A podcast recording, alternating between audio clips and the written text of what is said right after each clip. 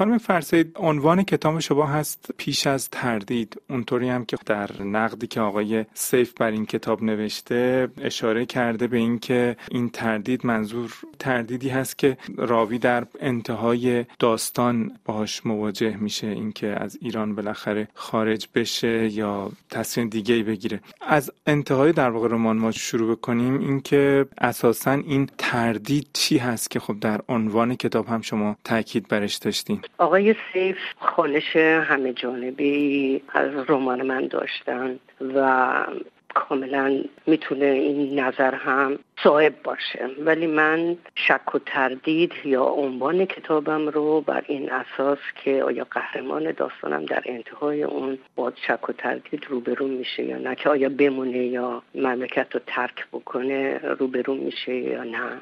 این قصد من نبوده. من در واقع یک جنبه سیاسی اجتماعی این شک و تردید رو در نظر داشتم. هرچند که در گفتمان های فلسفی این تردید جای ویژه‌ای داره و در واقع به عنوان سرچشمه شناخت و درک بشری مطرح میشه. شما بهتر از من می‌دونید که شکگرایی همیشه در برابر جذبگرایی قرار می‌گیره و تکیه اصلیش اینه که واقعیت ها و پیوند های اونو هرچه گسترده تر و همه جانبه تر باید بررسی کرد و در نهایت احتمال اینکه شناخت کاملی از پدیده ها به دست بیاریم وجود نداره. یعنی این احتمال شناخت کامل پدیده ها رو انکار می‌کنه یا دست کم زیر سوال می‌بره. به همین دلیلم یک واژه سهرفی چرا برای این مکتب اهمیت تعیین کننده ای داره. عنوان رمان من به دوره اشاره می‌کنه یا دوره رو به نمایش می‌گذاره که در اون انگار این واژه اصلا وجود نداشته.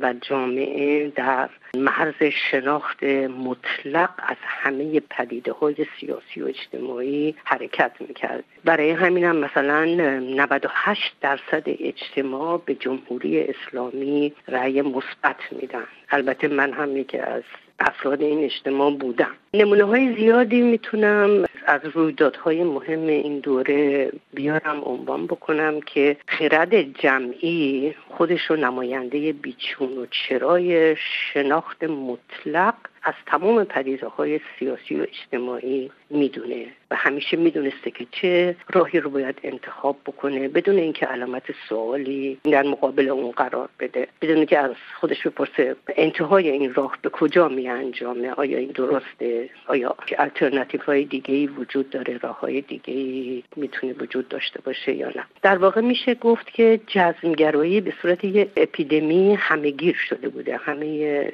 اجتماع رو در بند بر می‌گرفته به همین خاطر هم هستش که وقتی این ساختار ترک برمیداره و گروه های مختلف سیاسی یکی پس از دیگری ممنوع اعلام میشن یا بیشتر اعضا و هوادارانشون به زندان میافتن یا زیر شکنجه کشته میشن اعدام میشن بخشی هم به تبعید میاد یا مهاجرت می‌کنه. همین خاطر هم هستش که به قول شاملو این بیچرایی مرحله اول به شک و تردید همگانی مرحله دوم بدل میشه. همه چیز رو زیر سوال می‌بره. این که اصلا انقلاب نبود این خیزش بود این دست امریکایی ها بود سیاست های بین المللی خمینی رو سر کار آوردن و و و. تعبیرها و ارزیابی های گوناگون از این گذر رژیم انقلاب یا خیزش یا هر چیز دیگه که میشه عنوان کرد. به حال این پیش از تردید عنوان رمان من در واقع به این دوره بیچرایی اجتماعی سیاسی ایران اشاره داره. اشاره کردین که رمان شما برهه‌ای مهم از تاریخ معاصر ایران رو در بر می‌گیره که همون انقلاب 1357 هست. اما کتاب شما از نظر جامعه شناسی و روانکاوانه هم اهمیت داره به دلیل اینکه شما شخصیت اصلیتون یک مرد جوان هم جنسگرا هست. پرداختن به این موضوع اون هم اگر اشتباه نکنم اصل این کتاب حدود 20 سال پیش نوشته شده پرداختن به این موضوع چطور دغدغه شما شد؟ قهرمان داستان من یک جوانیه که در آستانه پا گذاشتن به دنیای بزرگتر هاست در این روند با مسائل مشکلات زیادی روبرو میشه که هم درونی هم بیرونی هم کشمکش های درونی این شخصیت مطرح میشه هم کشمکش ها و درگیری های بیرونیش که به انقلاب و رویدادهای اون مربوط میشه. یکی از این درگیری های یکی از این سوال هایی که در آستانه بلوغ معمولا جوانها مطرح می‌کنن یا باشون روبرو میشن و باید حلش بکنن جواب دادن به این که چه گرایشات جنسی دارن چه گونه می‌خوان دنیای روابط جنسیش رو شکل بدن. علاوه بر اینکه می‌خوان ببینن چه برنامه ها و ایده هایی برای آینده خودشون دارن و چگونه باید اون رو پیاده بکنن مسلما به این نکته از دنیای درونی خودشون هم به این نکته هم می‌پردازن.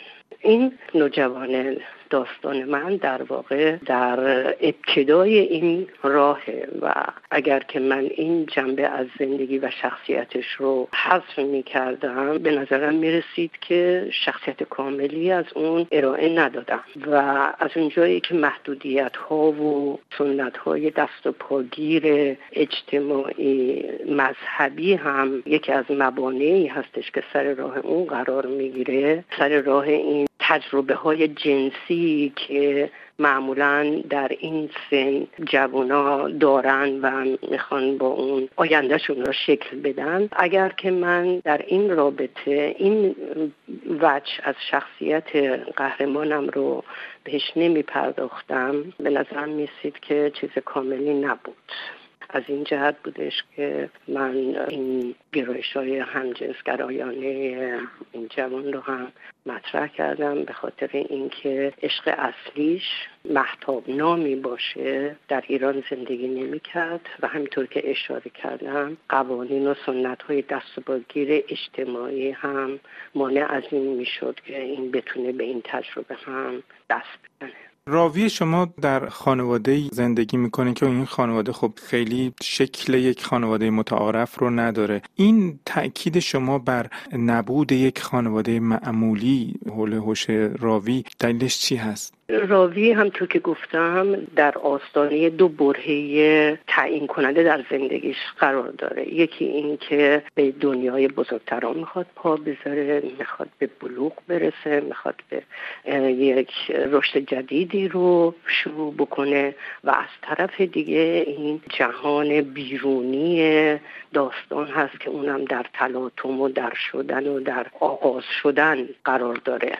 برای اینکه من بتونم این دو وجه داستان رو نشون بدم مسلما میبایست کنتکستش اون مضمون داستان هم کمک بکنه به اینکه قهرمان داستان من در یک وضعیت نامتزلزلی قرار بگیره. و اگر که یه خانواده معمولی داشت خانواده ای که تشکیل می‌شد از پدر و مادر و فرزند و یک روند عادی زندگی رو طی کرده بود. می‌تونست واکنش های دیگه این نشون بده از اون کنتکست اجتماعی سیاسی که نامتعارفه. همطور که شما میگین و بر همین اساس هم واکنش هایی که اون در جریان بلوغش و بزرگ شدنش نشون میده موافق با نابسامانی های اجتماعی خانوادگی گذشتهش متفاوته. اگر اشتباه نکنم شما در گفتگویی گفتین که این که انتخاب کردین اون مقطع زمانی رو خیلی آمدانه نبوده و به خاطر الزامات داستانی و رمان نویسی بوده که شما در واقع اون بره رو انتخاب کردین برای روایت. ولی خب در این حال شما جنبه هایی رو از تاریخ ایران روایت می‌کنین مثل در واقع فسادی که در نهادهای مذهبی یا شبه نظامی ابتدای انقلاب هست که خب به نظر می‌رسه که کمی عمدی هست. انتخاب اون دوره؟ داستان از این قضاوه که در اوایل انقلابی که از دوستانم که همسرش به دلیل فعالیت های سیاسی دستگیر شده بود قربانی جریان کلاهبرداری قرار گرفت که شرحش رو من در رمانم دادم. من برای حفظ حریم خصوصی این دوست سعی کردم که در داستانم کمی از واقعیت های ماجرا هایی که سرش اومده فاصله بگیرم. با این حال رمان من کپی شده برابر است اولین تلنگری که برای نوشتن این رمان یا این ماجرا در ذهن من زده شد هنگامی بودش که من در ابتدای کار این کلاهبرداری قرار گرفتم و متوجه شدم که دوستم در چه بستر خطرناکی افتاده. ولی این واقعه کلاهبرداری از اینجایی که فقط می‌تونست در ابتدای انقلاب اتفاق بیفته چون احتمالا بعدا ابزار تقویت موارد قانونی و چه می‌دونم دستگاه دولتی شهربانی و مثلا کنترل نظم بعد از اون احتمالا شک گرفتش و از اونجایی که توی این بلبشوی انقلابی تنها می‌تونست این کلاهبرداری اتفاق بیفته من هم مثلا ستینگ رمانم رو در این زمان گذاشتم. من در مصاحبه های دیگم گفتم که من نمی‌خوام یا نخواستم یا قصد من این نبوده که داستان انقلاب رو تعریف بکنم. قصد من نشون دادن زندگی چگونگی رشد و پا گذاشتن یک نوجوان به دنیای بزرگترها که بارها دستمایه فیلم ها و رمان های مختلف قرار گرفته. قرار گرفته. و از اونجایی که قهرمان داستان من اتفاقا در ابتدای انقلاب با یک همچین وضعیتی روبرو شده یعنی این دوره رو داره از سر میگذرونه و در یک متن پرتلاتوم اجتماعی انقلاب هم قرار داشته. من به طور اشاره‌ای به این موضوع ها پرداختم به موضوع انقلاب چه یا این مسائلی که شما به اونها اشاره کردید چگونه انقلاب فرهنگی مثلا شکل گرفت چگونه و به سامانه های اجتماعی دیگه که شما هم بهشون اشاره کردید نه؟ ولی اگه قرار بود این قهرمان داستان من امروز به مرحله بلوغ می‌رسید مطمئن باشین که به مسائل انقلاب یا رویدادهای اون اشاره نمی‌کردم می‌خوام بگم که من نخواستم رمان سیاسی اجتماعی انقلابی یا رومانی با این مضمون ها بنویسم بلکه خواستم فقط یه شخصیت عادی یک جوان رو در آستانه انقلاب برای رسیدن به اهدافش تصویر بکنم. جمله هست که در پشت جلد کتاب هم نقل شده به نقل از راوی و اون اینکه من بالاخره یه روزی در این مملکت رو به هم میکوبم و میرم. در واقع خب باز این جمله یادآور بسیار از جملاتی هست که ما در ادبیات مخصوصا تبعید می‌خونیم یا شپش در واقع وجود داره. خود شما یا این رمان رو جزو در میان بقیه رمان هایی که نویسندگان در تبعید نوشتن و خلق کردن چگونه ارزیابی می‌کنین؟ آیا از تبعید حرف می‌زنه یا خیر؟